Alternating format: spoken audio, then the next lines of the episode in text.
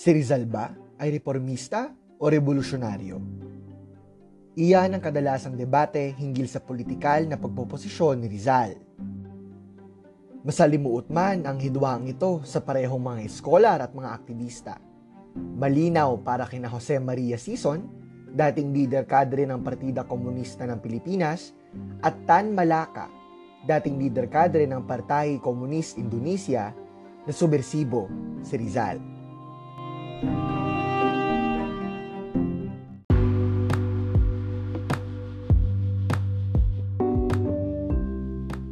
Isa si Sison sa mga unang iskolar at revolusyonaryo na umangkin kay Rizal bilang isang pambansa demokratikong bayani. Sa mas madaling salita, kinilala niya si Rizal bilang isang anti-imperialista at tagapagsulong ng interes ng mga mamamayan ng Pilipinas. Hindi maikakailang impluensyado si Rizal ng mga Europeanong ideya at kabilang narito ang mga nasubok ng ideya ng mga revolusyonaryo. Ani Sison, sa dalawang nobela ni Rizal, nilantad ng Dr. Manunulat ang dalawang ugat ng kahirapan ng mga Pilipino na nananalaytay pa rin sa kasalukuyan. Ang imperialismo o ang pananakop ng dayuhang bansa sa ekonomiya, kultura at politika ng iba pang bayan at feudalismo o ang pagmamayari ng ilan sa lupa at iba pang rekurso ng isang bayan. Sa Noli Me Tangere ni Rizal, nariyan ang huwarang gurong na kilala ni Ibarra. Kinakatawan ng karakter na ito ang kritika ni Rizal sa bulok na sistema ng edukasyon sa ilalim ng mga kolonisador. Naipakita rin kung paano tinrato ng feudalismo ang kababaihan tulad ng lupa, binabalangkas sila bilang mga pag-aari ng nagaharing uri. At syempre, hindi natin malilimutan si Elias na siyang kinatawan ng proletaryado sa nobela. Binika rin niya ang pag-asa ni Rizal sa kabataan na magbabago ng lipunan sa kinabukasan. Ngunit binasag din ni Rizal ang ganitong optimismo sa El Filibusterismo. Paano nga naman magiging pag-asa ang kabataan kung sa kasalukuyang panahon niya bulok ang sistema pang edukasyon? Kinatawan ng tumandang Basilio ang pagiging individualistiko at idealistiko ng kabataan. Ninais ni Basilio na magkamit ng diploma upang maging kinatawan na mahuhusay na Pilipino. Higit pa, ninais nilang magkakaibigan ang pagtatayo ng akademyang kolonyal para sa mga Pilipino. Gamit naman ang karakter ni Simon, tinugunan ito ni Rizal sa pagsasabing hindi tunay na mapapalaya ang Pilipino kung mananatili tayong nasa kapangyarihan ng mga dayuhan. Maging si Simon ay kritika, ngunit hindi sa revolusyon. Na kadalasang pinaniniwalaan ngayon. Isang puna si Simon sa mga anarkista. O ang naniniwala sa armadong pakikibaka na walang pag-oorganisa. Ipinalitaw ng kanyang karakter na hindi matatalo ang kalaban kung sarili at paghihiganti ang nasa puso ng isang revolusyonaryo at hindi ang interes ng masa.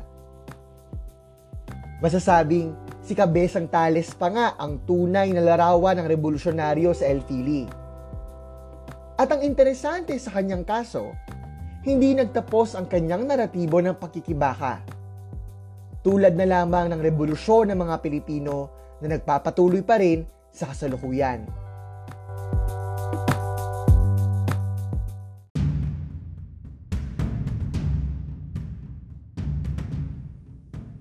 Bagaman mainit na ang mga mata ng mga kolonisador sa nobelang Noli, pinili pa rin ni Rizal ang magsulat ng ikalawang nobela at bumalik sa bansa upang ipalaganap pa ang kanyang mga natutunan mula sa ibang malayang bayan. Bumalik siya dito sa Pilipinas nang may taning na ang buhay. At pinapaalala sa atin ni Sison na hindi lamang Noli at Fili ang kumakatawan sa pagkasubersibo ni Rizal Isinulat din niya ang tungkol sa katamaran ng mga Pilipino na kumikritika naman sa pagbabalahura ng mga Espanyol sa mga Pilipino sa kolonyal na kasaysayan. Ipinatampok dito ni Rizal na may samot-saring lipunan at sibilisasyon sa kapuluan ng Pilipinas bago pa man ito sirain ng mga kolonisador. Importante rin ang kanyang ang Pilipinas sa loob ng isandaang taon. Dito, hinaraya ni Rizal ang kinabukasan ng Pilipinas bilang isang malayang bansa. Sa ikatlot ikaapat na bahagi ng sanaysay, ipinaalam niya ang kanyang pagkilala na kung hindi gagana ang pawang reforma, magre-revolusyon at magre-revolusyon ng mga Pilipino laban sa mga Espanyol.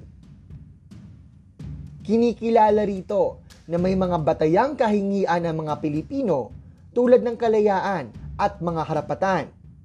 At gagawin natin ang lahat para makamit ito.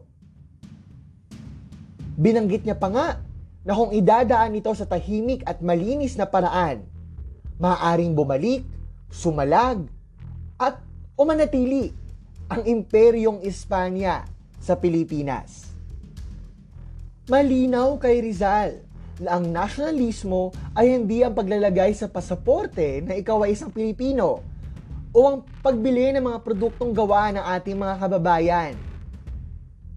Batay sa kanyang mga isinulat, ang nasyonalismo ay anti-imperialismo. Kung tutuusin, paano nga naman tayo magkakaroon ng isang nagsasariling nasyon o bayan kung malakas ang impluensya ng mga dayuhan sa pamamalakad nito?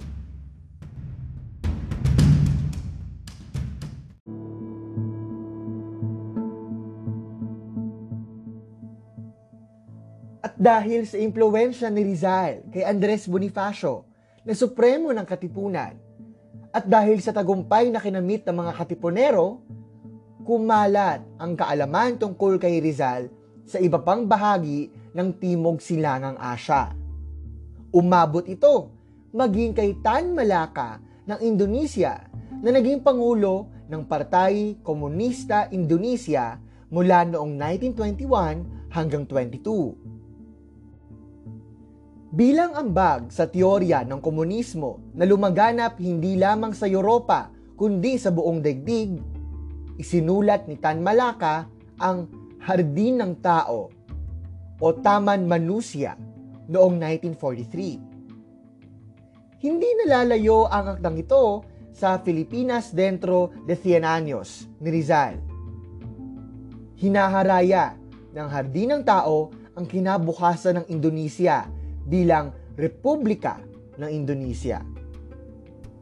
At ang republikang ito ay binubuo hindi lamang ng Indonesia, kundi ng Pilipinas at Malaysia. Malinaw ang pagtindig ni Tan Malaka na nagmumula ang tatlong lahi sa iisang kasaysayan na pinutol at pinagwatak-watak ng iba't ibang kolonisador mula sa Europa. Anitan Malaka sa Hinarayang Republika ng Indonesia. Mayroong dalawang bundok kung saan nakaukit ang mga pangalan ng mga bayani ng Indonesia at ng daigdig. Sa bundok na kumakatawan sa Indonesia Raya o Greater Indonesia, makikita ang mga pangalan ng mga pinuno ng imperyo ng Majapahit, mga bayaning Muslim, at mga modernong heroe at intelektual na kilala sa bansang Indonesia. Napaka-interesante na nasa tuktok ng bundok na ito ang dalawang monumento na kina Rizal at Bonifacio. Bakit si Rizal? Hayaan niyo akong sumipi mula sa sali ni Dr. Ramon Guillermo ng Taman Manusia. Hindi lamang kinikilala si Rizal bilang tagapanguna at bayaning lumaban para sa kalayaan ng Pilipinas, kundi bilang doktor na kilala sa Silangang Asya. Eksperto sa wika na may kaalaman sa mahigit labintatlong luma at kontemporanyong lengguwahe. Artista na nakatanggap ng pagkilala internasyonal biologist na nakatuklas ng mga bagong hayop at halaman.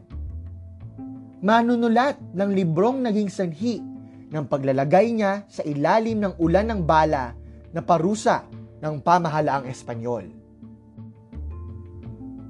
Tulad ni Rizal, naniniwala si Tan Malaka na sangkap sa kalayaan ng bayan ang kalayaan ng taong mag-isip at maging mahusay sa maraming larangan.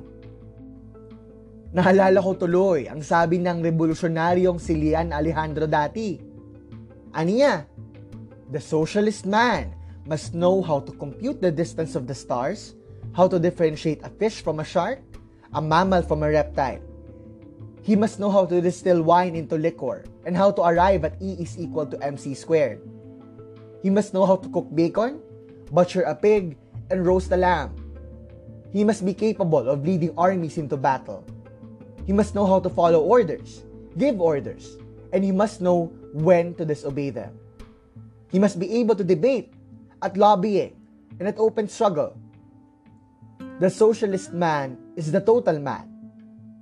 Specialization is for ants. Kinakatawan ni Rizal ang husay na inaasahan sa isang malayang tao. A socialist man, sabi nga ni Lian Alejandro. At higit pa, para kay Tan Malaka, kinakatawan din ni Rizal ang antas na maaaring makamit ng may lahing Malay kung hindi sila sinakop at pinagpapatay ng mga kolonisador.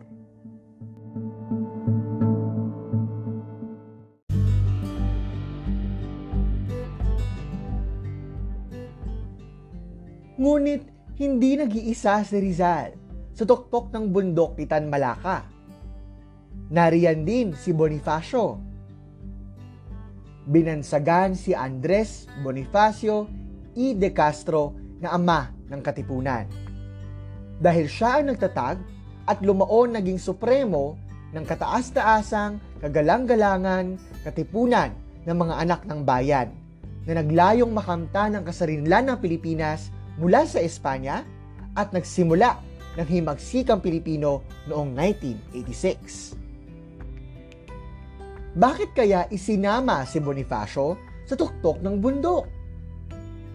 Anitan Malaka, higit kay Dr. Rizal ay nauunawaan ni Bonifacio ang lakas ng proletaryo.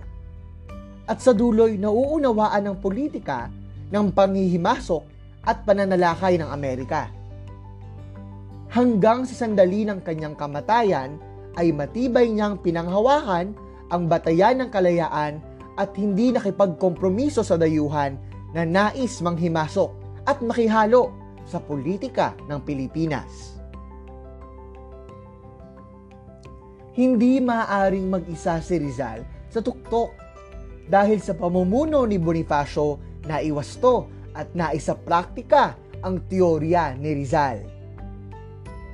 Si Bonifacio rin ang nakatanto na may isa pang kalaban na nagnanais pumasok sa Pilipinas. Ang mga Amerikano.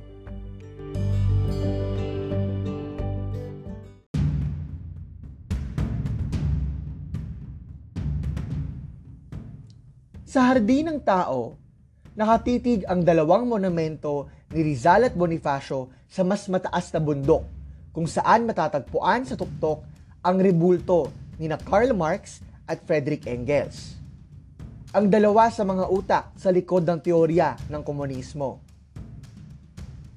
Bakit kaya nakatingala ang dalawang Pilipinong bayani sa mga Europyano?